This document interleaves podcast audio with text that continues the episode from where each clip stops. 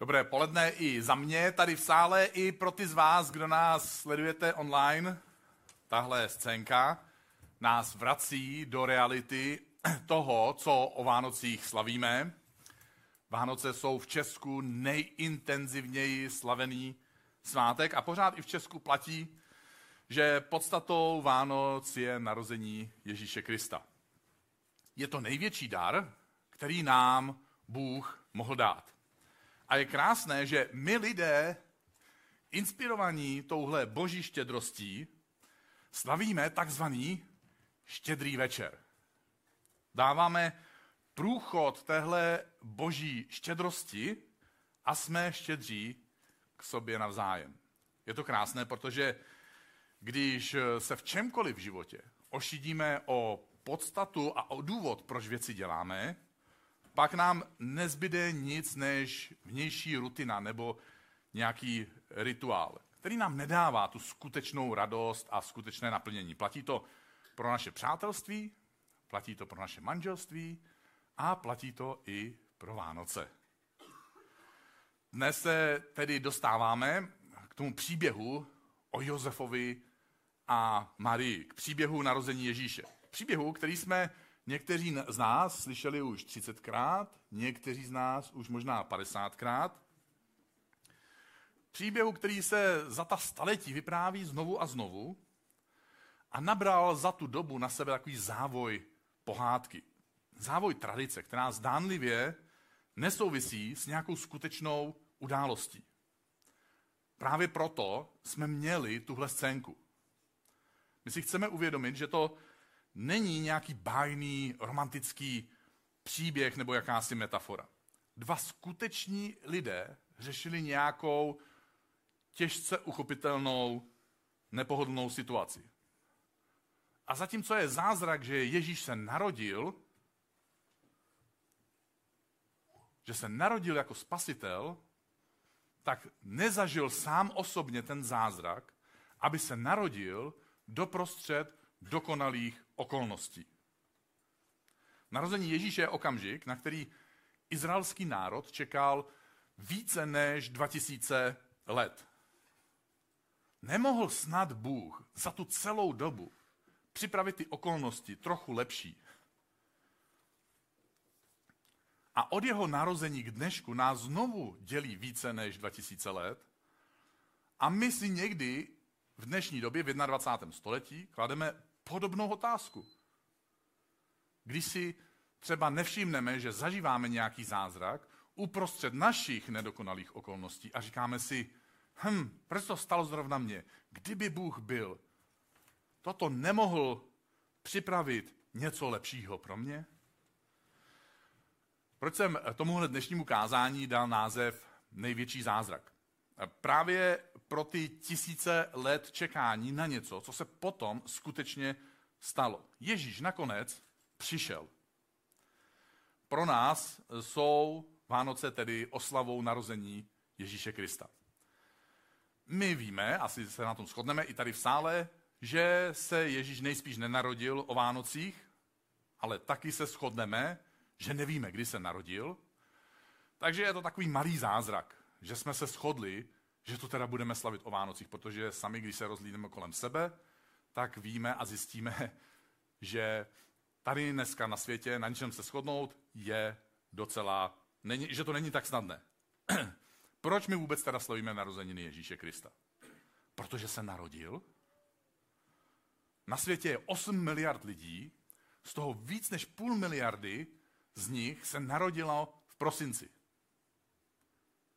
Slavíme snad všechny jejich narozeniny? Proč tedy slavíme tyhle konkrétní narozeniny? Protože to, že se někdo narodil, je důvodem k oslavě, ale pouze pro ty jeho nejbližší, pro jeho rodinu.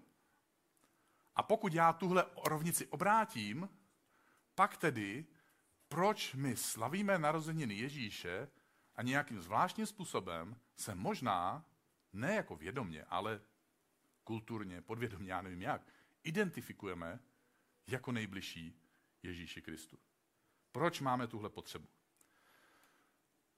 Můžeme si to zkusit přiznat, nebude to úplně pohodlný, Ale důvodem není to, že se narodil.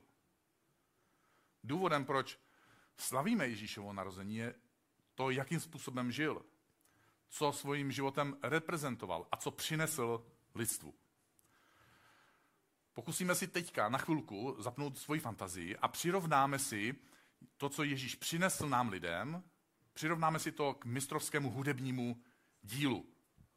Máme tady kamaráda hudebníka, pianistu Tomáše Metka, který na chvilku přijde na pódium mi pomoct, protože já jsem ho požádal, aby mistrovské hudební dílo, úryvek z měsíční, takzvané měsíční sonáty Ludvíka van Beethovena, což je mistrovské dílo, aby ho zahrál nedokonale. Což teda pro hudebníka, který možná pár dekád trénuje svůj mozek a svoje prsty, aby zahráli dílo dokonale, může být trochu práce, takže my mu poděkujeme, že ohnul svoje hudebnické ego a udělá nějakou chybu.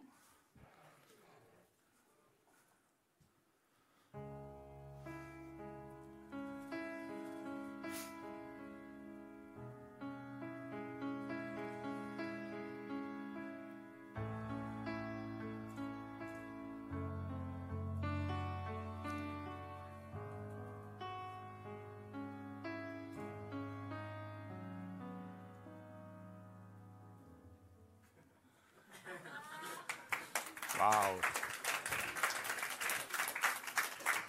Tome moc díky, dobrá práce. Já vím, že to, že to pro zajetý eh, mozkový koleje hudebníka, který má hrát dokonale, je... Nevím, jestli to vy vnímáte, ale já jsem taky empatický, já úplně cítím, jo, jak ten mozek a ty prsty se brání, a tady cítím nějaký napětí, jo, úplně, já nejsem hudebník, ale úplně... Takže, takže jsem vděčný.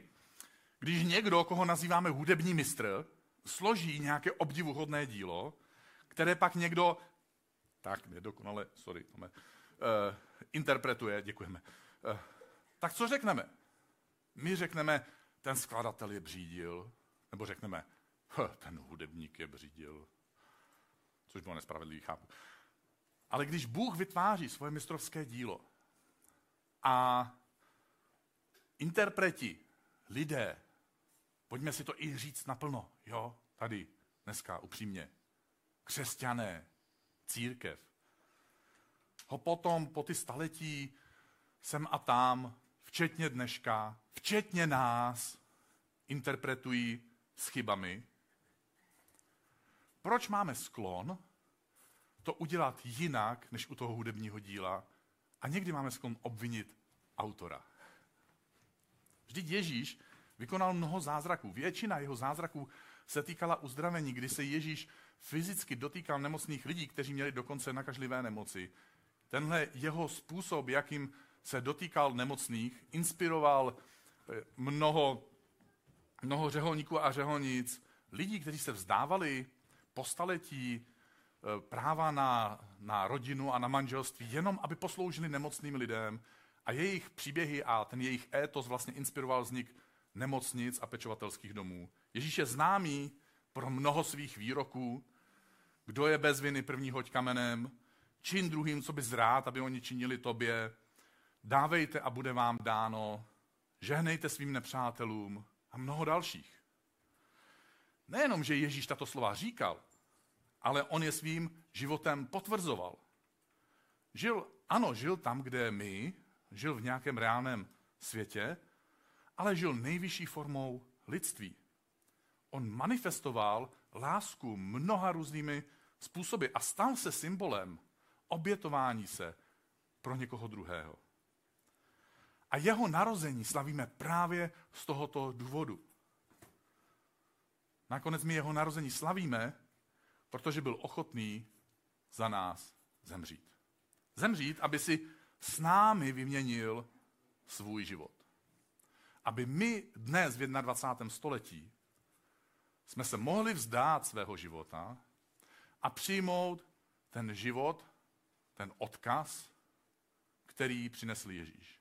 Aby jsme se mohli vzdát svého srdce a přijmout jeho srdce, aby jsme se mohli vzdát svých pohnutek a přijmout jeho pohnutky. V roce 2016 měl tříletý chlapec ve Velké Británii jménem Ari Patel doma tragickou nehodu. a bylo po převozu do nemocnice jasné, že dlouho žít nebude. Jeho rodiče se rozhodli požádat lékaře, aby orgány jejich malého chlapce věnovali lidem, kterým by to mohlo zachránit život. A jeho orgány vyňali sedm orgánů z jeho malého těla a například srdce malého Ariho dodnes tluče tělíčku nebo v těle mladé slečny. Biblický prorok Ezechiel, který byl součástí té mnoha set let trvajícího čekání na příchod toho zachránce, toho mesiáše. Tenhle prorok v souvislosti s příchodem tohodle zachránce řekl následující slova. Dám vám nové srdce a nového ducha. Dám do vašeho nitra.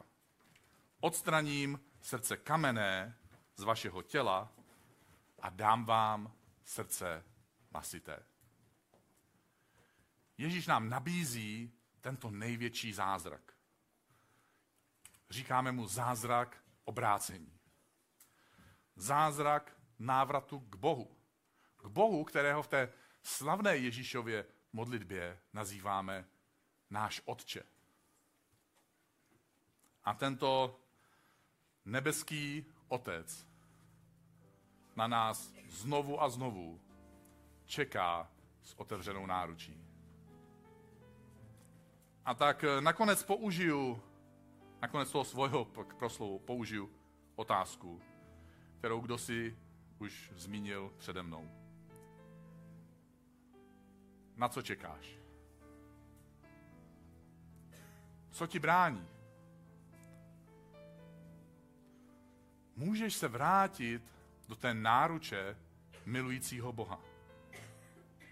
Můžeš mu svěřit svůj život a dovolit mu, aby ti transplantoval srdce Ježíše Krista. Protože největší zázrak tyhle Vánoce se může odehrát ve tvém nitru. Stačí, když mu řekneš, Ježíši, tady jsem, dávám ti svůj život. Udělej s ním, co chceš ty.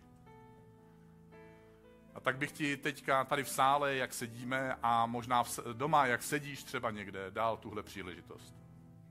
Jestli chceš, budu se modlit tuhle modlitbu s krátkými pauzami, tak, aby si mohl nebo mohla opakovat ve svém nitru, pološeptem, polohlasem, jak je ti to pohodlný. Tyhle slova, pokud s nima nějakým způsobem rezonuješ a chceš něco podobného Bohu říct. Tak jestli chceš, tak opakuj po mně. Bože, děkuji ti, že jsi poslal Ježíše Krista.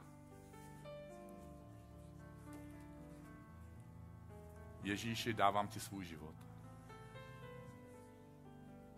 Udělej s ním, co chceš ty. A každý, kdo to myslel jenom trochu vážně, tak spolu se mnou řekne,